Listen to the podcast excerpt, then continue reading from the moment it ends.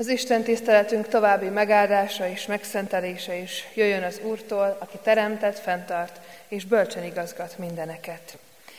Amen. Imádkozzunk. Hálával, magasztalással és dicsőítéssel állunk meg előtted, Atyánk, és valóban a Te irgalmadat énekeljük, a Te hűségedről teszünk bizonyságot a szavainkkal, lelkünkkel, ahogyan felemeljük a mi énekünket Te hozzád. Atyánk, nem csak mi hirdetjük a Te hatalmadat, hanem az egek, és ha senki más nem is, akkor Te még a köveket is képessé teszed arra, hogy a Te hatalmas kegyelmedet és irgalmadat hirdessék. És valóban úgy állunk meg előtted, mint akik ezt az irgalmat már látjuk. És látjuk ebben az irgalomban önmagunkat, magunkat gyarló, esendő és bűnös embereket, úgy, mint akik rá vagyunk szorulva a Te irgalmadra, úgy, mint akik egyedül talán semmi jóra sem képesek, úgy, mint akik egyedül csak veled, csak belőled táplálkozva tehetnek jót, tehetnek valamit a világért, és tehetnek egyáltalán a szeretet jegyében. Könyörgünk, Atyánk, azért, hogy taníts bennünket a Te igéd által valóban ebben az irgalomban élni. Meglátni azt, hogy milyen csoda dolog a Te kiválasztásod. Meglátni azt, hogy milyen hatalmas felelősség és hatalmas megtiszteltetés az, hogy Te elhívtál bennünket a Te népedbe. Így kérünk, hogy légy közöttünk a Te szent lelked által. Amen. Isten igéjét a római levélből olvasom a 11-es fejezetből, a 17-től a 24. versig. A szelíd és a vad olajfa. Ha azonban az ágak közül egyesek kitörettek, te pedig vad olajfa létedre beoltattál közéjük, és az olajfa gyökerének éltető nedvéből részesültél, ne dicsekedj az ágakkal szemben. Ha mégis dicsekszel, nem te hordozod a gyökeret, hanem a gyökér téged. Azt mondod erre, azért törettek ki azok az ágak, hogy én beoltassam. Úgy van, azok hitetlenségük miatt törettek ki, te pedig a hitáltal állsz. Ne légy elbizakodott, hanem félj, mert ha Isten a természetes ágakat nem kímelte, téged sem fog kímélni. Lásd meg tehát Isten jóságát és keménységét, azok iránt, akik elestek, keménységét, irántad pedig a jóságát, ha megmaradsz ebben a jóságban, mert különben te is kivágatsz. Viszont ha ők nem maradnak meg, a hitetlenségben szintén beoltatnak, mert Istennek van hatalma arra, hogy ismét beoltsa őket. Hiszen ha te levágattál a természetes vadolajfáról, és a természet rendje ellenére beoltattál a szelíd olajfába, akkor azok a természetes ágak mennyivel inkább be fognak oltatni a saját olajfájukba. Amen. Az Úristen tegye áldatá ezeket az igéket, hogy ne csak hallgatói, hanem valóban a szívünk befogadói is lehessünk. Kedves testvérek, egy nagyon bonyolult kép van előttünk ebben a mai ige szakaszban. A vadolajfáról és a szelíd olajfáról egy nagyon érdekes kertészeti kép, ráadásul nem is tudom, hogy van-e közöttünk olyan, aki jártas a fák oltásában, de egy nagyon-nagyon érdekes dologról beszél számunkra ez az ige szakasz. Valójában a jelentése ennek a rövid kis példázatnak az egyértelműen arról szól, ha megnézzük a római levelet és annak a többi részét, hogy Izrael, Izrael népe, a kiválasztott nép, az hogyan bukik el, hogyan távolodik el az Úristentől, és hogy hogyan jön egy másik nép, akinek viszont lehetősége van az Úristenhez kapcsolódni, a pogányok, azok a népek, akiket Isten első körben nem választott ki. Ez a kép valójában Izrael bukásáról szól. És arról beszél számunkra, hogy Istenben valahogyan egyszerre van jelen két látszólag különböző hozzáállás, különböző dolog. Isten jósága és az ő szigorúsága. És ez a kettő, ha belegondolunk például egy szülői helyzetbe, akkor nehezen tudjuk elképzelni azt, amikor egy emberben vagy egy szülőben egyszerre van jelen a jóság is és a szigorúság is. Ezt a szülők persze tudják belül, hogy bennük egyszerre ott van, de amikor gyermekként csak a szigorúsággal találkozunk, akkor nem az forog a fejünkben, hogy milyen jóságos ami édesapánk vagy édesanyánk, amikor éppen megbüntet bennünket. És amikor pedig a jóságával találkozunk, akkor sem azon gondolkodunk, hogy hogyan büntetett meg, vagy hogyan fog éppen megbüntetni. Nagyon sok olyan dolog van az emberi életben, amiket mi nehezen tudunk összeegyeztetni, aztán valahogy mégis az Úristennek a világában ez máshogyan működik. És itt van ez a kép előttünk erről a két olajfáról. Van egy jó olajfa, amely az Isten egyházát, az Isten népét jelenti, Izrael népét, akiket Isten kiválasztott, és eleve abból a gyökérből, abból a forrásból tudtak táplálkozni, ami az Isten maga, ami a jóra vezette őket. Őket Isten a saját szavával, a saját jelenlétével vezette év ezredeken át, ezt látjuk a Bibliában, és mégis azt látjuk, hogy aztán elbuknak. Pedig azt várnánk, hogy egy ilyen jó talajba ültetett olajfa majd nagyon szép, csodálatos gyümölcsöket terem, akár tovább is lehet szaporítani. És itt mégis azt látjuk, hogy lesznek ágak, amik, amik letörésre kerülnek. És itt van ennek a vadolajfának a, a képe ebben a bibliai szakaszban, ami pedig hát a pogányokat jelentette abban az időszakban. Azokat, akik nem ebből a jó földből táplálkoztak, és akikhez mi magunk is tartozunk egyébként, hogyha nem Izrael népéhez tartozunk. És nem áll messze az Úristentől ez a fajta misszió, már az Ószövetségben is több helyen látjuk azt, hogy Izrael kéri az ő népét, hogy Isten hatalmasságáról és csodáiról beszéljenek a környező népeknek. Próbálják meg őket behívni ebbe a forrásba, de aztán látjuk az ő történetükben, hogy ez nagy bukással végződik, és Isten elküldi Jézus Krisztust, aki által viszont már mindenkinek nyitott a lehetőség arra, hogy a jó forrásod az élet teljes forrásához kapcsolódhasson. És nagyon-nagyon érdekes ebben az ige szakaszban az oltásnak a képe.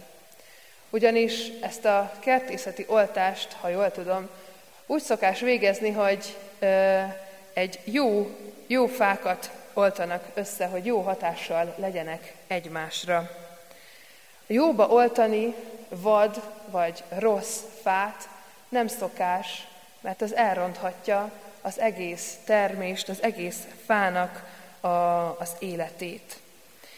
És itt ebben az ige szakaszban Pál kifejezetten és direkt a természet elleni képet használ. Egy olyan képet, ami, ami nem a megszokott, ami nem az emberi, és ezzel is jelzi azt, hogy az Istennek az országában, az Istennek a világában nem úgy működnek a dolgok, ahogyan az ember azt el tudja képzelni. Igenis van olyan, hogy van, aki nagyon-nagyon rossz talajból táplálkozik, hogy van, aki nagyon-nagyon rossz életet él, akár ha át akarjuk ültetni a mi világunkba. Valaki nagyon rossz körülmények közül érkezik, nagyon rossz hatások érik, sok bántás, fájdalom, erőszak, és még sorolhatnánk.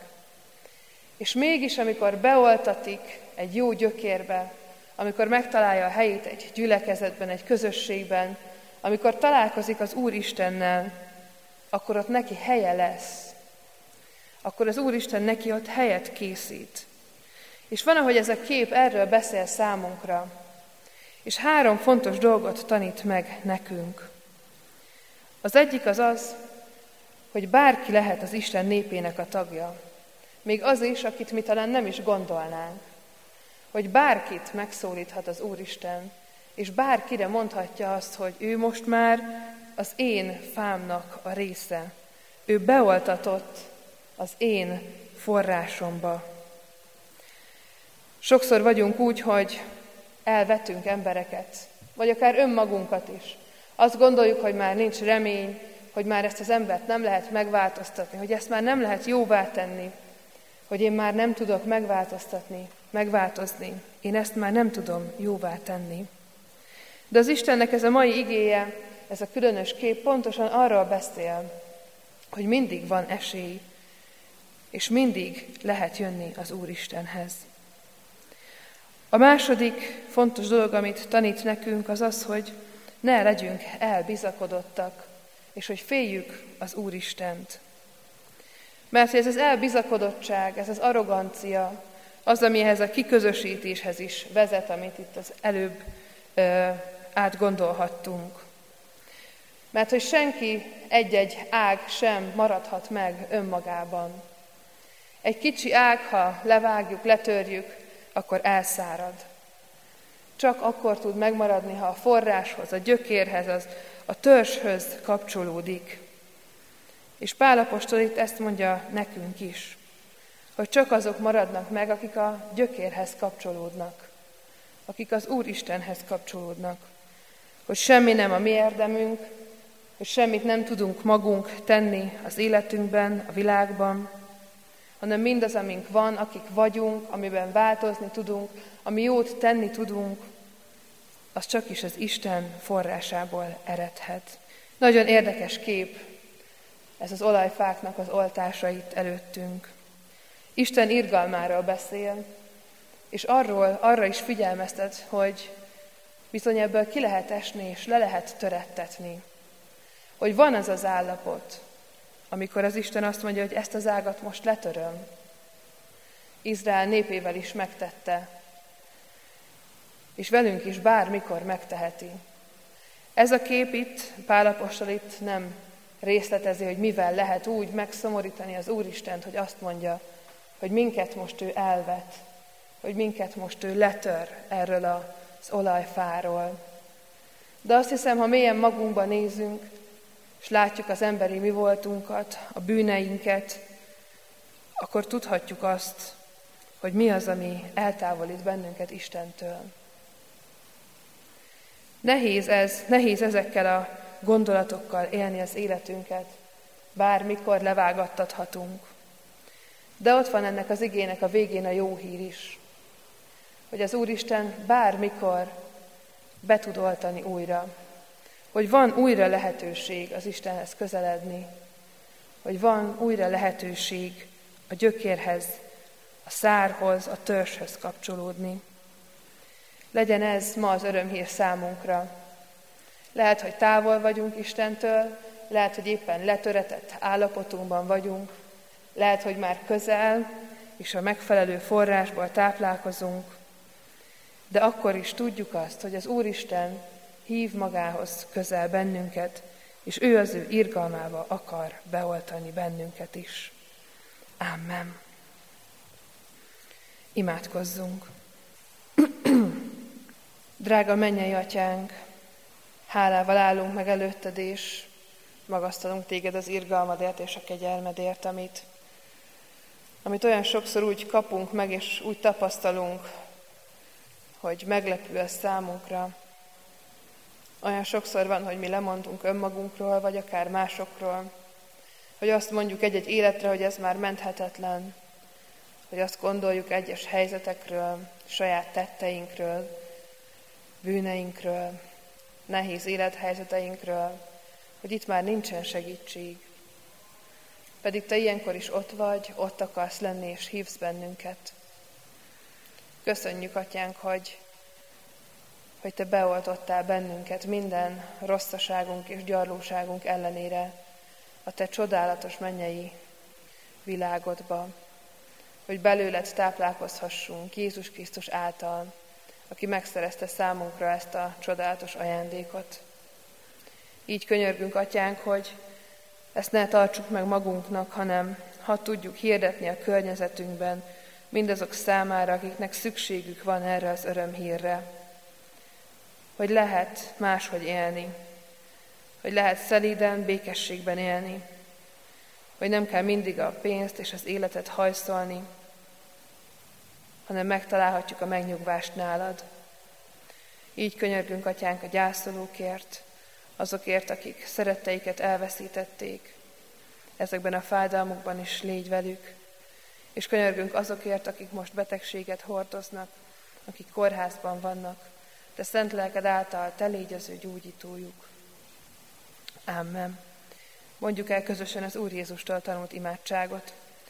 Mi, atyánk, aki a mennyekben vagy, szenteltessék meg a te neved. Jöjjön el a te országod, legyen meg a te akaratod, amint a mennyben, úgy a földön is. Mindennapi kenyerünket add meg nékünk ma, és bocsáss meg védkeinket, miképpen mi is megbocsátunk az ellenünk védkezőknek. És ne védj minket kísértésbe, de szabadíts meg a gonosztól, mert Téd az ország, a hatalom és a dicsőség. Mindörökké. Amen. Fennállva fogadjuk Isten áldását. Az Atya szeretete, a Fiú Isten kegyelme és a Szentlélek Isten közössége legyen és maradjon minnyájunkkal. Amen. Foglaljunk helyet, és záró énekként az új énekeskönyv szerinti 292-es éneket énekeljük, ami a régi énekeskönyvben a 447-es ének. thank you